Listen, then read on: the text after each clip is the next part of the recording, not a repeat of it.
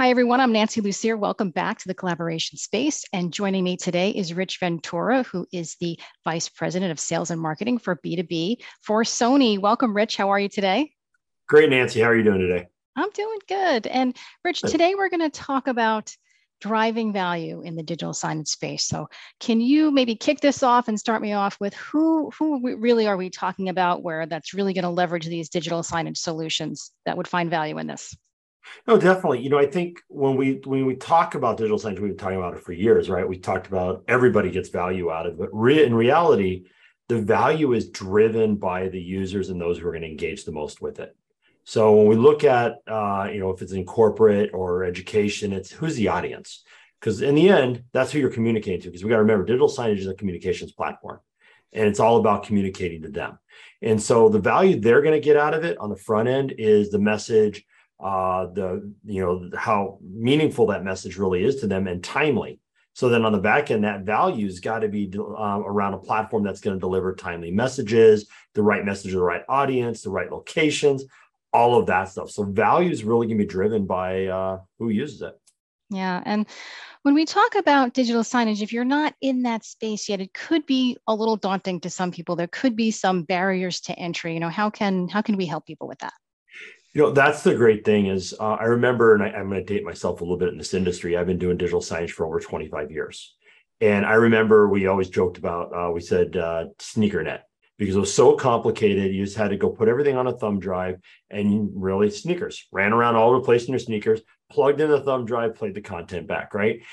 And then it became such a complex platforms out there. I mean, some of these systems out there were just crazy how complex they were because we were pulling data from 9 million different directions.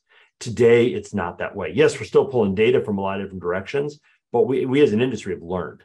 And simplicity is the key, right?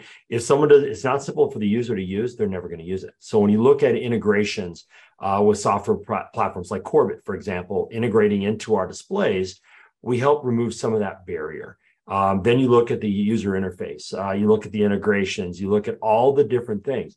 On top of all that stuff, what's great is at AVI SPL, you guys have really, really doubled down on your knowledge base to really help the customer. So if they can't or they don't have the resources to manage it, you've got those resources in, in your organization and tied in with Korbyt and with Sony to really help the customer uh, take what was once very complex to being something as simple as creating a PowerPoint. Yeah, I think we've all been in that situation where we come up on a great solution no matter what it is, and then we get it and we're like, wow, this is really hard to use, and it doesn't get used or it doesn't have exactly. the outcome that we expected. Exactly. Yeah, you know, I think when I when I joined Sony and I took over, one of the biggest things I talked about is we have to be easier to do business with. And you have to everything we do because think about uh, a, an educator or someone within a university who's got classrooms, they've got digital signage, they've got teaching tools, they've got remote, distance, all these different things. Why would you throw a very complex platform at them when they've got 19 other complex platforms they've got to deal with every day? Yeah, so it sounds to me like digital signage, somebody's going to need a one stop shop, right? What are the things that they're going to use, and how can you help put that together, all the different pieces? Yep. So if you look at it, there's the five pieces. The first is the actual hardware itself, right? Obviously, Sony, we got that covered. Great, great uh, product, uh, you know, up and down our lineup, right? The next is the software. Uh, and you know, we worked really closely with software partners like Korbyt to really deliver their platform running natively in it.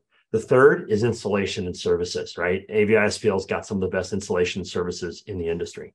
The fourth is going to be content creation services. Now that's that's the hard one, right? That's the one people struggle the most with.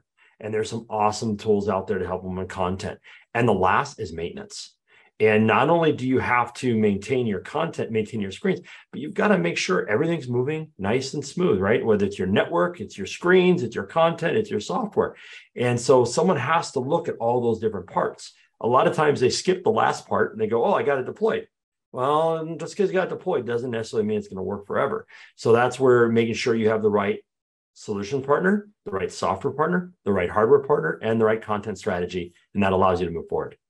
Yeah, I think keeping the content fresh, like you said, it's once it's up, it's not done, right? It's constantly refreshing it, and uh, AVI-SPL can help with content creation as well. So it's a great all-in-one solution.